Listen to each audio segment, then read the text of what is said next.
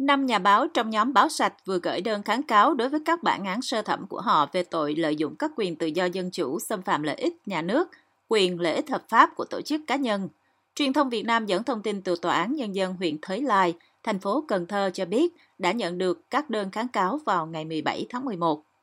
Trước đó, vào ngày 28 tháng 10, các thành viên của nhóm báo sạch bị tuyên án tù tổng cộng 14 năm 6 tháng tù. Trong đó, nhà báo Trương Châu Hữu Danh bị tuyên phạt 4 năm 6 tháng tù. Đoàn Kiên Giang và Lê Thế Thắng đều bị tuyên 3 năm tù. Nguyễn Phước Trung Bảo và Nguyễn Thanh Nhã cùng mức án là 2 năm tù. Ngoài ra, 4 trong số 5 nhà báo này còn bị cấm hành nghề báo chí 3 năm kể từ ngày chấp hành xong án phạt tù. Nhà báo Trương Châu Hữu Danh và nhóm báo sạch được biết tiếng trên mạng xã hội với nhiều bài đăng, những thông tin độc lập hoặc tố cáo vi phạm liên quan đến các trạm BOT, các vụ việc nóng như vụ Tất Thành Cang, Đại học Đông Đô, vụ án tử tù, Hồ Duy Hải, vân vân. Cáo trạng của tòa án cho rằng các bài viết của nhà báo Trương Châu Hữu Danh và nhóm báo sạch đã lôi kéo nhiều người tham gia mạng xã hội bình luận chửi bới, xâm phạm đến nhiều tổ chức cá nhân, xâm phạm đến các lãnh đạo đảng, nhà nước và chính quyền địa phương, trực tiếp xâm phạm đến lợi ích của nhà nước, quyền lợi ích hợp pháp của tổ chức cá nhân. Ngay sau khi các bản án được đưa ra, Bộ Ngoại giao Hoa Kỳ vào ngày 30 tháng 10 lên tiếng nói Washington hết sức quan ngại về các bản án đối với các thành viên của nhóm báo sạch. Bộ Ngoại giao Hoa Kỳ nói trong thông cáo rằng Chúng tôi hiểu rằng nhóm nhà báo này tập trung đưa tin điều tra về tham nhũng và tất nhiên đây không phải là tội. Năm bản án mới nhất này nằm trong xu hướng giam giữ và kết án đáng lo ngại đối với các nhà báo và công dân Việt Nam thực hiện các quyền tự do ngôn luận và báo chí của họ, vốn được ghi trong hiến pháp của Việt Nam. Washington kêu gọi Hà Nội trả tự do cho năm nhà báo và tất cả những người bị giam giữ vô cớ và cho phép mọi cá nhân ở Việt Nam tự do bày tỏ quan điểm của mình và không sợ bị trả đũa. Các tổ chức báo chí và nhân quyền quốc tế như Phóng viên Không Biên Giới, Tổ chức Theo dõi Nhân quyền cũng lên tiếng kêu gọi Việt Nam trả tự do cho các thành viên nhóm báo sạch và chấm dứt tình trạng trấn áp những nhà báo cung cấp thông tin độc lập cho người dân. Đại sứ quán Hoa Kỳ Hà Nội hôm 17 tháng 11 cho biết rằng có thêm một triệu liều vaccine Hoa Kỳ trao tặng Việt Nam đã tới Hà Nội. Cơ quan ngoại giao này cho biết thêm rằng với số vaccine mới nhất này, Hoa Kỳ đã trao hơn 16 triệu liều vaccine cho Việt Nam – Đại sứ quán Hoa Kỳ nhấn mạnh rằng việc trao tặng vaccine cho Việt Nam không kèm theo bất kỳ điều kiện ràng buộc nào. Chính phủ Hoa Kỳ và Việt Nam sẽ tiếp tục hợp tác trong cuộc chiến chống COVID-19 cũng như công cuộc tái thiết sau dịch, Đại sứ quán Hoa Kỳ viết trên Facebook. Ngoài việc trao tặng vaccine, Đại sứ quán Hoa Kỳ từng cho biết rằng phía Mỹ còn hỗ trợ tiến hành các khóa đào tạo trực tuyến dành cho hàng nghìn nhân viên y tế, công nghệ giải trình tự gen giúp Việt Nam phát hiện các biến thể của virus, cung cấp thiết bị xét nghiệm và thiết bị bảo quản vaccine cũng như thiết bị thiết yếu cho bệnh nhân như máy thở, máy làm giàu oxy và bình oxy lỏng. Bộ Ngoại giao Việt Nam giữa tháng trước đăng một bản tin của Thông tấn xã Việt Nam VNA đưa tin rằng Chủ tịch Nguyễn Xuân Phúc gửi thư tới Tổng thống Hoa Kỳ Joe Biden cảm ơn chính phủ Hoa Kỳ đã hỗ trợ vaccine, thuốc, vật tư và trang thiết bị y tế để Việt Nam ứng phó với đại dịch COVID-19. Ngoài ra, theo VNA, ông Phúc cũng mong Hoa Kỳ sẽ tiếp tục hỗ trợ Việt Nam trong cuộc chiến với COVID-19.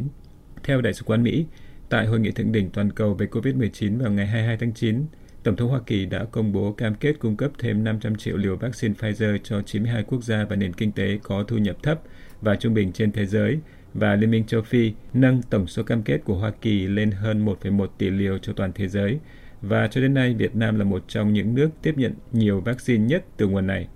Bộ Y tế Việt Nam trong tuần này dẫn lời Thứ trưởng Y tế Đỗ Xuân Tuyên nói rằng đến nay Việt Nam đã tiếp nhận trên 135 triệu liều vaccine phòng COVID-19 và đã triển khai tiêm trên 100 triệu liều.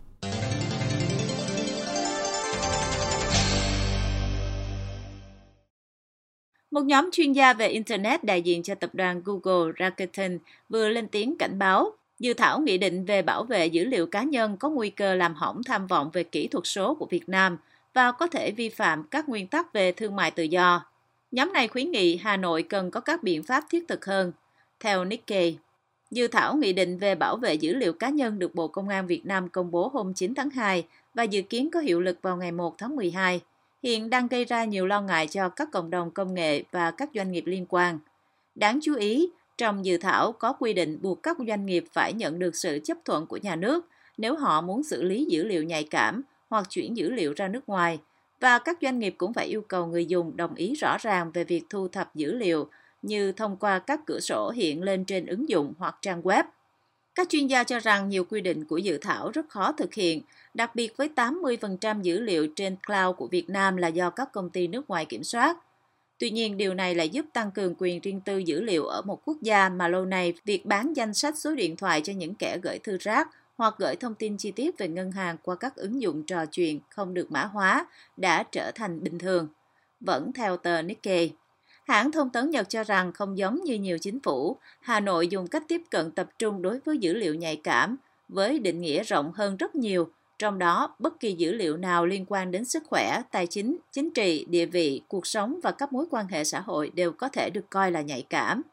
Tờ báo dẫn lời giáo sư Graham Greenleaf của Đại học South Wales ở Sydney nói rằng định nghĩa mở rộng này rất quan trọng vì nó có nghĩa là các công ty sẽ phải đăng ký xử lý bất kỳ dữ liệu nào mà họ muốn thu thập và Bộ Công an sẽ là nơi xử lý các hồ sơ đăng ký này cũng như đã và đang là nơi thực thi luật an ninh mạng gây tranh cãi của Việt Nam.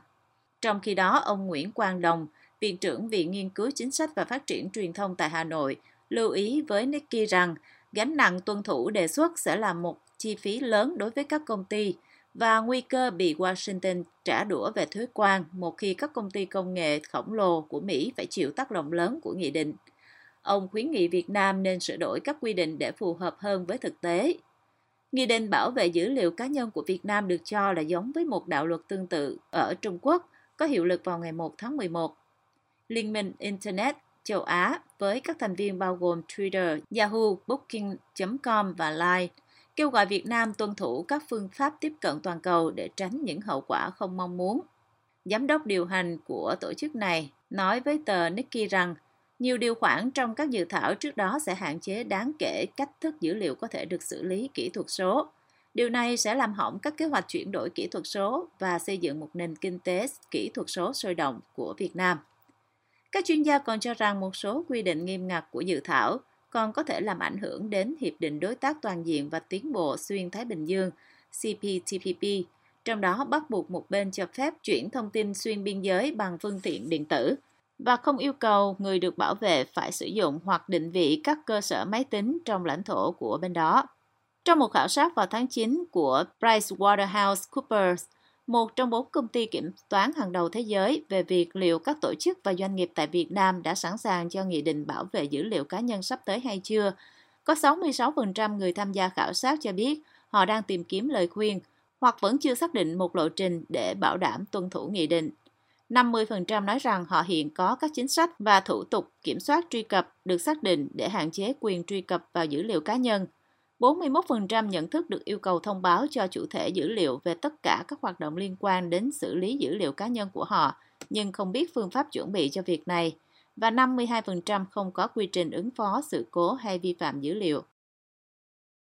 Số du học sinh Việt Nam đến học tập tại Hoa Kỳ giảm 9% trong niên khóa 2020-2021, theo báo cáo thường niên Open Doors của Viện Giáo dục Quốc tế IIE. Theo dữ liệu được viện này công bố hôm 15 tháng 11, Tổng số du học sinh Việt Nam tại Mỹ trong giai đoạn này là 21.631 sinh viên, giảm tới mức 23.777 sinh viên ghi nhận trong khoảng thời gian từ năm 2019 đến 2020.